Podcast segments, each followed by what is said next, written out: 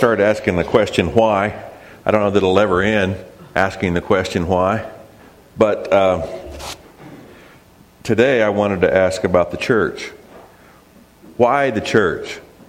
Why do we have a church? Why are you here in the church? What's the purpose of it?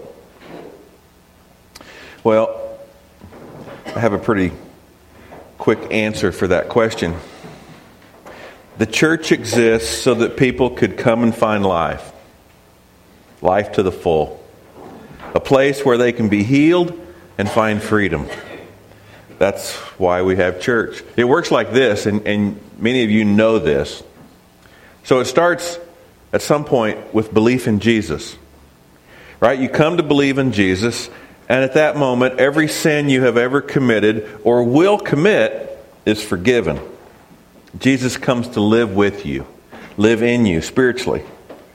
Jesus' personality starts growing in you and changing you, and you start to bear the fruit of the Spirit. And Jesus gives you gifts, spiritual gifts that grow in you and are used for the kingdom. And only Jesus can do that for you. Right? No one else, only Jesus. I, you, cannot save anyone. Only Jesus does that. And here's something else, and it's not near as much fun. Only Jesus can change someone. I can't change someone. You can't change someone.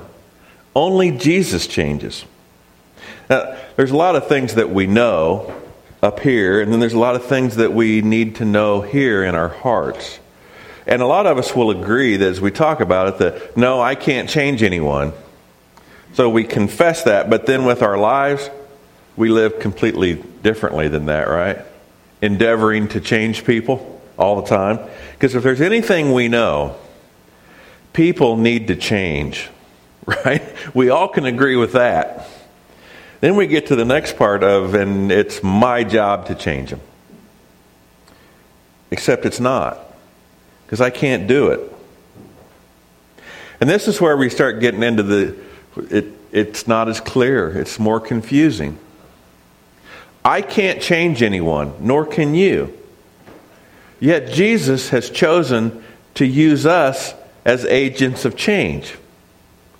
Isn't that interesting? I can't change anybody, but God's plan is to work through me, through you, to bring change in other people. You can see how it's such a slippery slope of thinking that I'm doing the change when Jesus works through me to bring change. But without Jesus, there is no change. And w- when I start coming up with the idea and the plan of how to fix people and how to change people, it does not work.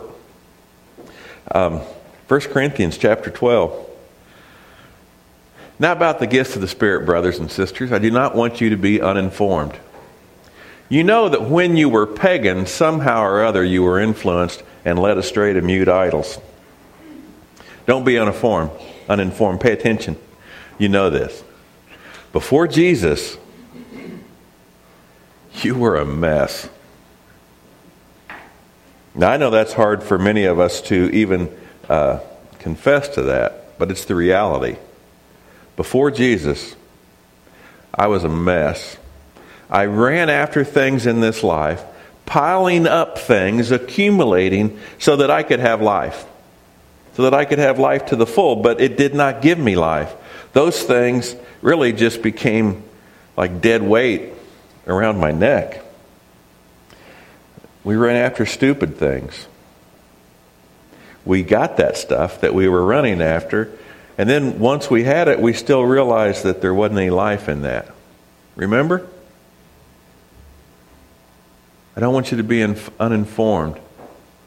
Before Jesus, we were somehow or other influenced and led astray to mute idols, not God, things that could not do what God does.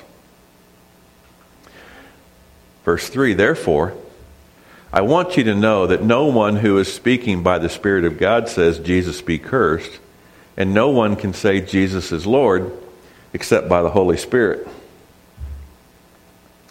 If anything in your life has ever changed, or might ever change, it's because of Jesus and the Holy Spirit.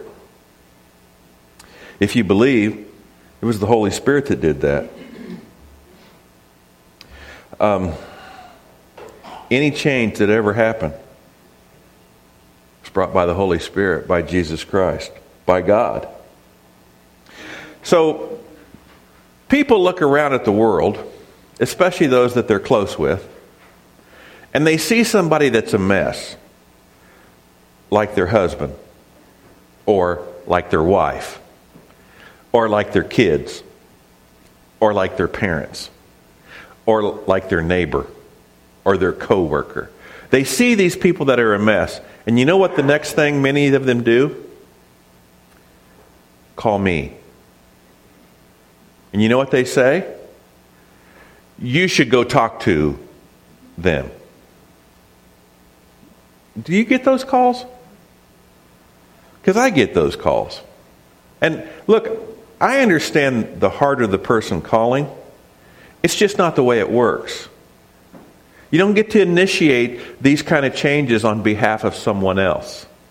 Of course, they're a mess. What do you think they're going to be? They're a mess. But what's going to change them? What's going to bring change in them? The Holy Spirit, Jesus Christ, God. Not me. Not you. And I understand the idea and the thought of go talk to them because you want the mess cleaned up. It's just not the way Jesus does it, is it? It's not the way that brought change in you. Only God can change. I can't, you can't. So, believing, changing, saving, Jesus does that work. And wanting it for another person is very noble. But that's not how you bring change in their life. Verse 4 There are different kinds of gifts, but the same Spirit distributes them. There are different kinds of service, but the same Lord. There are different kinds of working, but in all of them and in everyone it is the same God at work. How do you bring change? We, I, came to Jesus Christ. He forgave my sins. He takes up residency by living in me. He then gives me gifts of the kingdom. And He wants those gifts to be used for the kingdom. And there are many different kinds of gifts. The same Spirit distributes them gifts. There are many different kinds of service. Um, but it's the same Lord that leads. Whatever you have in your life, Jesus is behind it. There are many works, but the same God.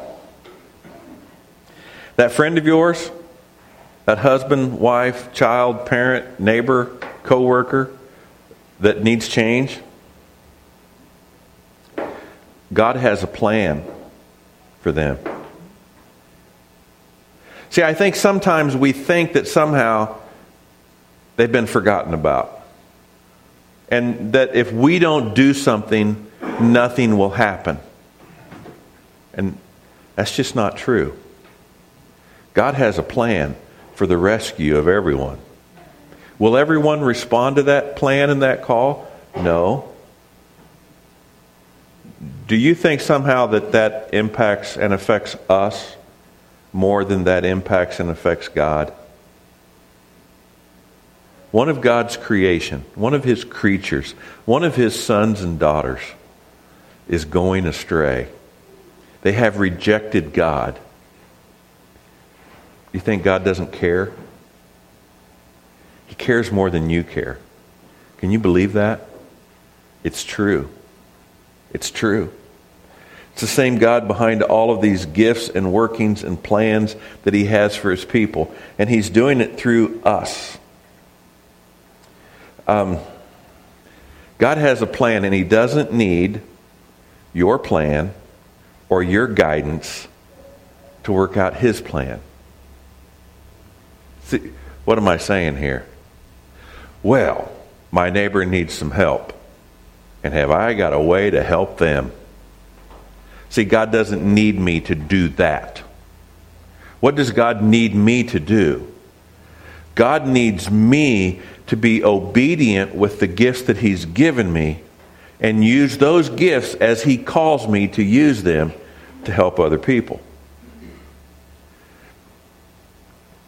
I am in the kingdom of heaven. I am not in management.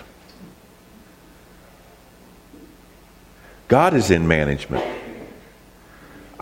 I am his willing, faithful, obedient servant, right? Amen? You too?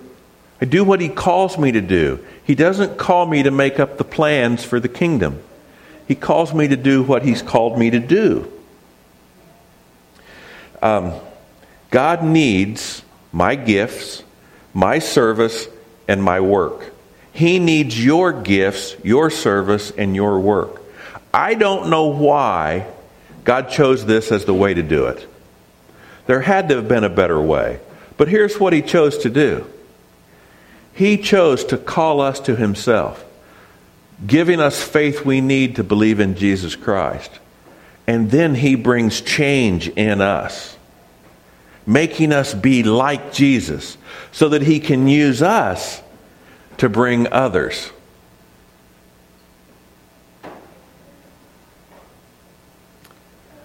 I'm not saying that God cannot miraculously speak to someone like he did Saul and convert him into Paul. I'm just saying that's not the plan that he has implemented for us. He can always do it differently, but the plan is to use me and to use you for the kingdom of heaven.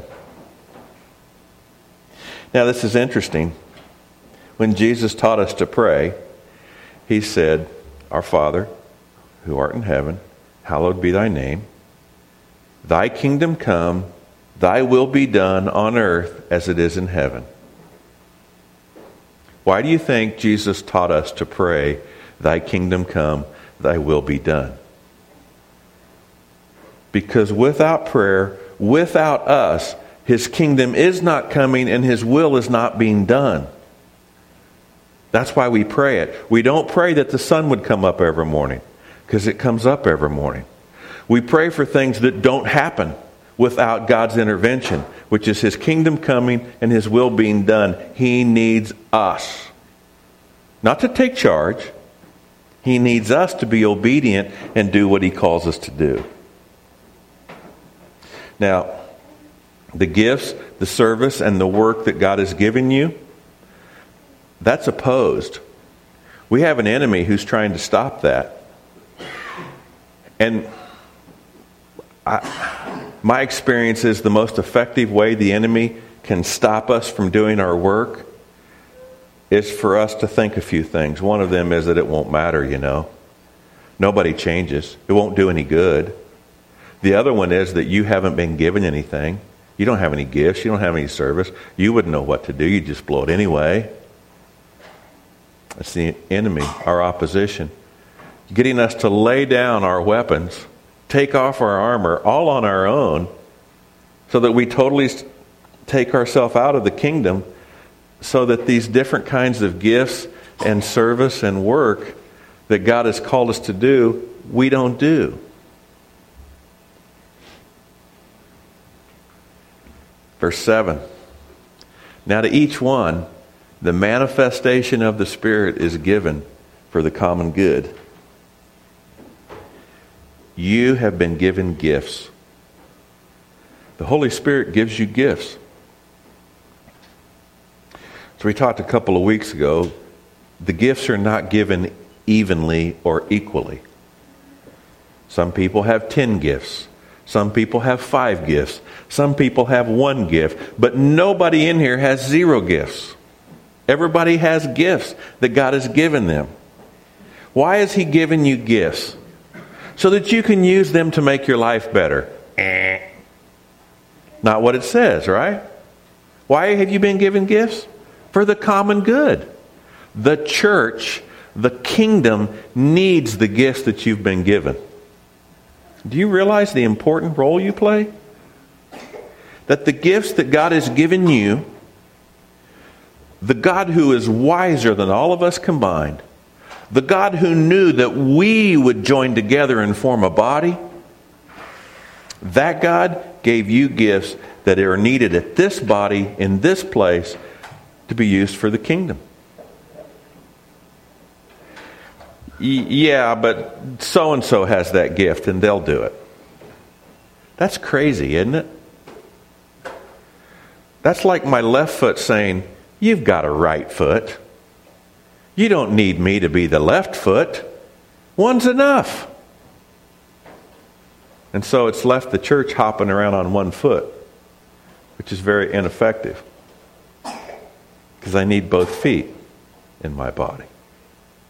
The gifts you have are needed in this church, in this community. They're needed. What if you don't do it? What if my ear stops working? Does my eye pick it up and start listening? Of course not. If my ear quits working, I'm deaf. I'm talking about you, not my ear. The gifts that God has given you, if you're not using them, the church is disabled.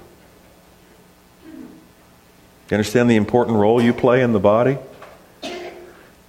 Well, I'll just have my finger listen. Good luck. My finger's not very good at listening. Doesn't have that gift. The gifts that God has given you have been given for the common good. We need you. See, I have some gifts. She has some gifts. You have some gifts all of us together have the gifts that are needed to be a body, to be effective. Together, we have it all. Together, for the common good. Right? So it's, it's just interesting the plan of the kingdom. In order to fix people, to heal people, to change people, to save people, God uses us. He put a little bit of Himself in each one of us so that as a group we have what's needed to be done. What kind of church does that make us? We're the, we're the kind of church that when somebody comes here and needs some life and needs some freedom, they're welcome here. Can we say this? We will not leave you. We won't yell at you. We won't give up on you. Just like Jesus said when he was talking to us, as I have loved you, so you must love one another. Is that the kind of church you want? It's the kind of church I want. The kind of church that is safe for people who are searching, who are hurting, who are looking for life and freedom that can be found in no place else but Jesus Christ. And here we are as a place, as a way to show people Jesus, to show them what it looks like to have been forgiven, to have been given gifts, to love one another well. Now, 1 Corinthians chapter 6. Verse 9 Or do you not know that wrongdoers will not inherit the kingdom of God? Do not be deceived. Neither the sexually immoral, nor idolaters, nor adulterers, nor men who have sex with men, nor thieves, nor the greedy, nor drunkards, nor slanderers, nor swindlers will inherit the kingdom of God. And that is what some of you were. But you were washed you were sanctified. You were justified in the name of the Lord Jesus Christ and by the Spirit of our God. Do you not know? Have you forgotten? Can you, can you remember that wrongdoers will not inherit the kingdom? You know, right? Everyone knows. Have you forgotten? Don't be deceived. The enemy is telling us that God is love and there will be no judgment. but you know better. Remember? There's a, here's a list of people that will not inherit the kingdom of God. It's not inclusive, but it's sure a good list it describes. The sexually immoral. What's that mean? Well, people who have not kept the marriage bed pure, right? All kinds of sexual immorality. Having sex outside of marriage. How about idolaters? Anytime you put your faith in something other than God to bring you life, that's an idol. How about adulterers? More sexual stuff, right? People that have sex with people they are not married to. Adultery, cheating on your spouse. How about men who have sex with men? I know it's very unpopular to read this verse because somehow we've either forgotten or we've become deceived. But God's Word makes it plain. People like this don't inherit the kingdom of heaven. Thieves, people who take things that are not theirs. Greedy, people who want stuff that's not theirs. Drunkards, people who turn to their addictions to find relief from life. How about slanderers? People who spread damaging lies about others. How about swindlers? People that use deception to deprive someone of something that should be theirs. None of those will inherit the kingdom. Nobody like that has a chance. Remember? You know that. And then we come to one of my favorite words in all of Scripture. But. I love that word. You were washed. You were sanctified. You were justified.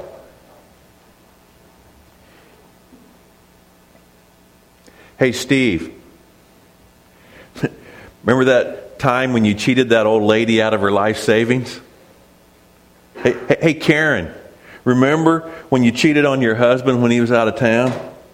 Hey, Doug. Remember what you did to all those girls back in college? Hey, Randy. Remember when your wife and kids needed you, but you hid in your work and then surfed the internet for porn all night? Hey, Sue, remember when you got drunk and shot off your mouth about the secrets your sister had shared with you? Re- remember? Remember? I don't believe there's anybody here named Steve, Karen, Doug, or Randy, or Sue. I hope not. I didn't mean you if you did, if you are. What would they put after your name? Hey, Tony, remember? Remember when? Remember when you were an idolater and an adulterer and a thief and greedy and a drunkard? Remember? Do you remember? But you were washed, you were cleansed, you were sanctified, you were made holy. You were justified, connected to God. Remember? Everyone you know is someplace along this timeline. Either they're the ones who cannot inherit the kingdom of God, or they've been washed and cleansed and sanctified and justified. Where are you on that timeline? Are you before the but or after the but? Everybody you know finds himself in that timeline. Somehow, our enemy deceives us and we forget about what it was like before the but. We forget. I wasn't so bad. Yes, you were. I'm sorry, you were that bad. You were worse than that. Oh, but I wasn't like them. Okay, what's the biggest thing Jesus hates? Self righteous, sanctimonious people. He thinks of that worse than he thinks of adultery, okay? Some of you, where are you at on this line? So, no matter where you're at, there's more for you. There's more. You can become closer to Jesus. And, and don't you want something better? I do. It's an offer that's available. So come on, everybody. We got you. We're together here. We understand what it's like to live before the but. And we also understand what it's like to live after the but. And we need the gifts that God has given us to help each other.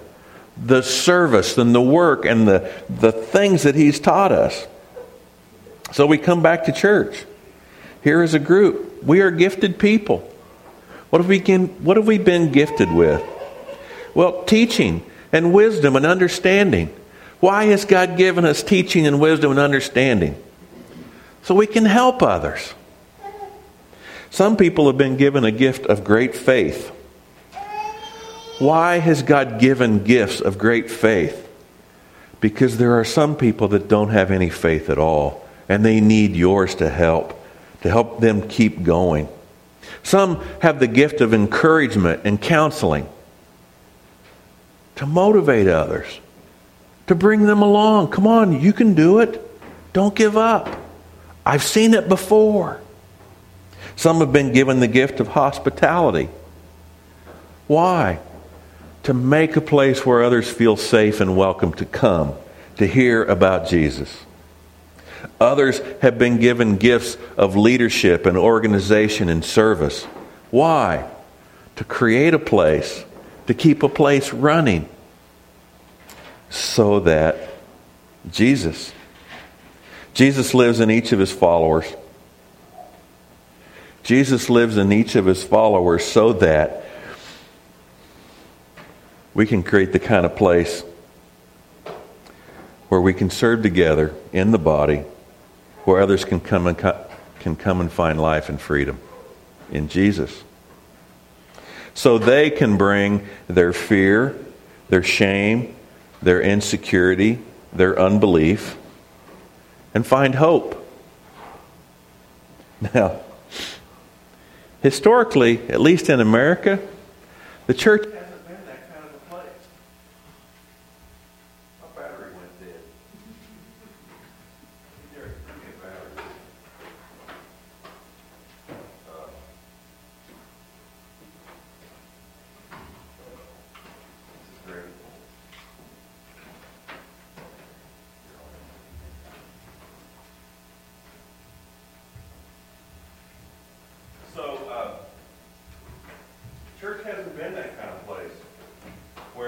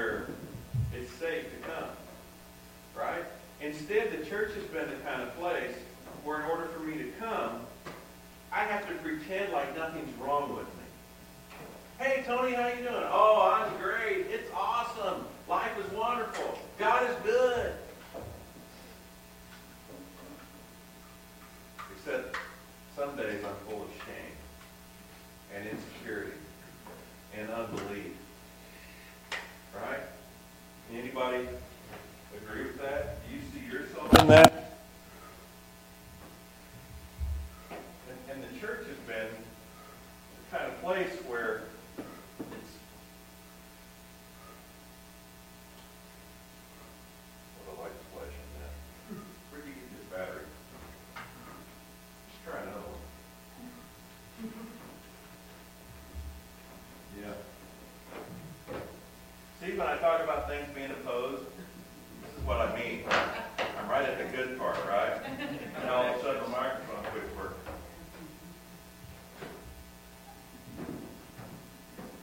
See, we think at church that if you really knew me, you'd kick me out of this place. I would love to go to church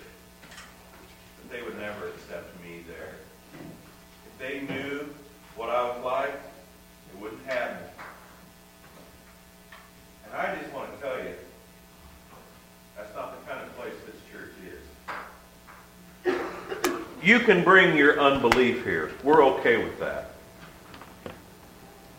You can, you can bring your shame. We're okay with that. You can bring your sin here. We're okay with that. We don't want you to hurt, and we don't want you to continue to be in pain. And, and we don't want you to not inherit the kingdom of God because we love you. But you can come here just as you are, right where you are, even if that's not a progressive path week by week of where you're getting better. You can have a setback or two or a hundred and still be welcome here. We got to be the kind of church that it's safe. The world has always needed this. but I don't know if you've looked around lately. The wheels are coming off. Right? the world, oh my. What desperation the world is in. They are lost. And, and sadly, most aren't even aware. Their eyes have been darkened, their hearts have been hardened. They don't know anymore. The world is not a safe place. And I don't know of any, I, there's lots of places that claim to be safe places. I remember back in the day, they used to say you could go to the bar because at the bar people would accept you. I'm since older and wiser. They don't accept you there. it's one of the least accepting places in the world, okay? Oh, yeah, to your face. Then what happens when you leave? You become the butt of all the jokes. What about work? Is that place safe? Absolutely not. If you let people at work know who you really are, you'll get fired. What about school? No. Sometimes not even home is a safe place. We need a safe place. The church has got to be that same safe place where we don't condone sin, but we don't condemn people. Let me ask you about your life when you sin. You need somebody to jump and pile on you and accuse you? No, me neither. What I need is acceptance, love, mercy, encouragement. We got to be that kind of place. We've talked a lot about love and hate. And we kind of have an idea what love means, right? Is that I care for somebody, that I use the gifts that God has given me on your behalf for the common good. And we kind of have an understanding of hate right? Like you climb up in the 33rd floor of the motel, you break the window out, and you mow people down with your gun, right? We get that. That's hate. But what about everybody in between? Indifference. Well, I just don't care. That's hate. Right? So, on the one hand, I talked about the spouse, the family member, the whatever that you care for, and that you want me to go talk to. Thanks for caring about them. Take them to Jesus. Jesus, what would you have me do? I'm not going to say that the answer is never call Tony and have him talk to them. I'm just going to think that's probably a pretty rare thing that God is going to call you to do on behalf of somebody else. What I think He might really call you to do to pray for them, to pray over them, to pray for their protection, to pray that their faith would increase, to pray that their eyes and ears would be open and they would see God. We got to be that kind of place. We've got to be that kind of people. So somebody would come and say, I'm dying on the inside. And you know what we say here? We got you. Come on, you're welcome here. Somebody else might come and say, I hate myself. It's okay. You're welcome here. Somebody might come and say, I made a huge mistake. We got you. Come on in. My marriage is dying or dead. We got you. Come on. I hate my husband. Come on. You're welcome here. I'm addicted to alcohol or porn or drugs or sex or work or money or pleasure. It's okay. Come on. How about I'm gay and I've messed up my life? You're welcome here. I'm straight and I've messed up my life. You're welcome here. Come on. I hate my parents. I hate my kids. We got you. I've done a thousand things wrong. I know. We got you. We will not yell at you or walk out on you.